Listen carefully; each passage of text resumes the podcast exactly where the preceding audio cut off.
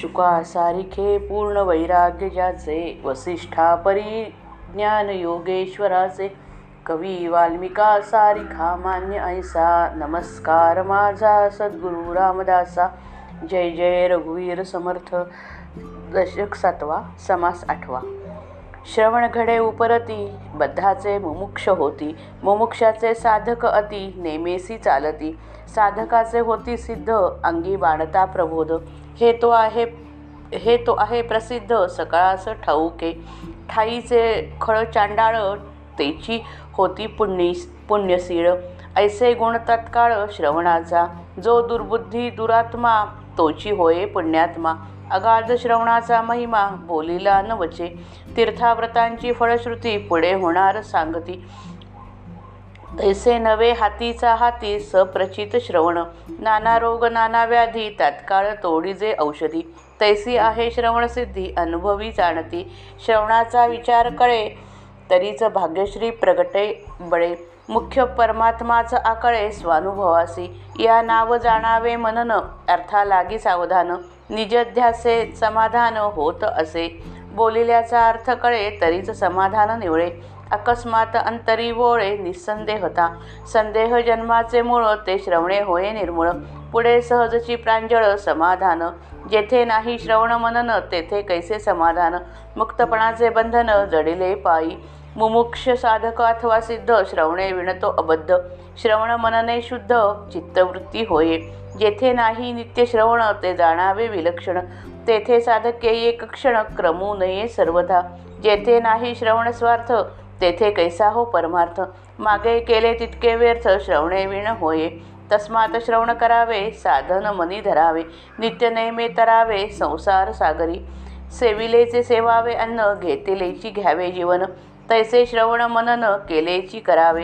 श्रवणाचा अनादर आळसे करी जो नर त्याचे होय अपहार स्वहित विषयी. आळसाचे संरक्षण परमार्थाची बुडवण या कारणे श्रवण केलेची पाहिजे. आता श्रवण कैसे करावे कोण्या पंथास पहावे?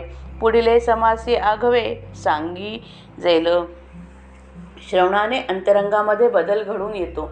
दुष्टाची दुष्टबुद्धी नाहीशी होते. श्रवणातून मनन व मननातून निधिध्यासन उत्पन्न होते आणि निधिध्यासनाने आत्मसाक्षात्कार घडून येतो.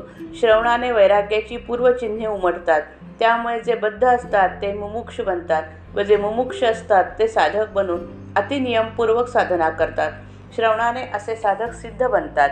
त्यांच्या अंगी आत्मज्ञान बाणते श्रवणाचा हा एवढा परिणाम होतो हे प्रसिद्ध आहे सर्वांना ठाऊक आहे. स्वभावत जे दुष्ट व चांडाळ असतात ते देखील श्रवणाने पुण्य पुण्यशील बनतात. श्रवणाचा तत्काळ अनुभवास येणारा हा गुण आहे. जो दुष्टबुद्धीचा दुष्टात्मा असतो तो श्रवणाने पुण्यात्मा बनतो. श्रवणाचा हा अगाध महिमा शब्दांनी सांगता येत नाही. तीर्थे काय किंवा व्रते काय त्यांचे फळ केव्हा पुढे केव्हा तरी मिळते. असे सांगतात. श्रवणाचे तसे नाही त्याचे फळ उधार नाही ते हातोहात अनुभवास येते नाना प्रकारचे रोग नाना प्रकारच्या व्याधी आहेत. उत्तम औषधाने त्या ताबडतोब बऱ्या होतात. त्याचप्रमाणे श्रवणाने देहबुद्धी तत्काल मरते असे अनुभवी सा लोक सांगतात.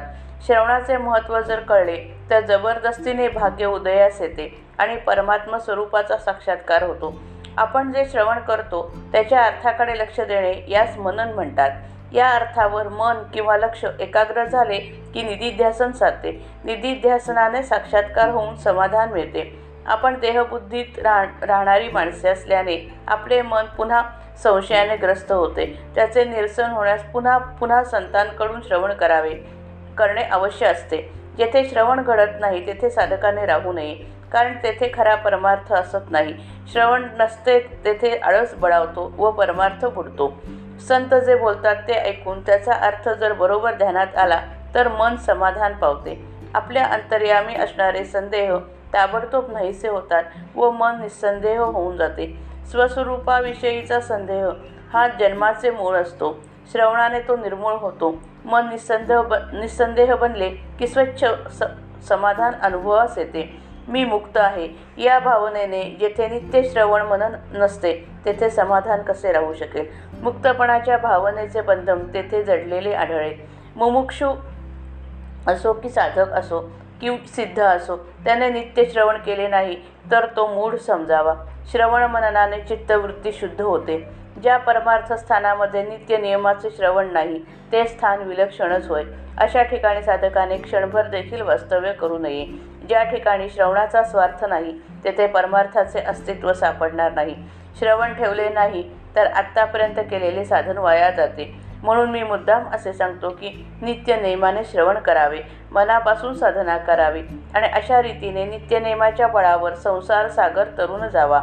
एकदाच जेवून भागत नाही पुन्हा पुन्हा अन्न सेवन करावे लागते तोच नियम पाणी पिण्यास लागू पडतो. अगदी त्याचप्रमाणे पुन्हा पुन्हा श्रवण मन व मनन करणे आवश्यक असते. केवळ आळसाने जो कोणी श्रवणाची हेळसाण करेल तो स्वहिताला आत्मकल्याणाला म्हणजे आत्मज्ञानाला खास अंतरतो. आळशीपणा सांभाळणे म्हणजे परमार्थ बुडवणे होय. सारांश या कारणासाठी श्रवण केलेच प्रत्येकाने श्रवण केलेच पाहिजे. आता श्रवण तरी कसे करावे? कोणते ग्रंथ अभ्यासावे? हे सगळे पुढच्या समासामध्ये सांगू. जय जय रघुवीर समर्थ. श्रीराम जय राम जय जय राम.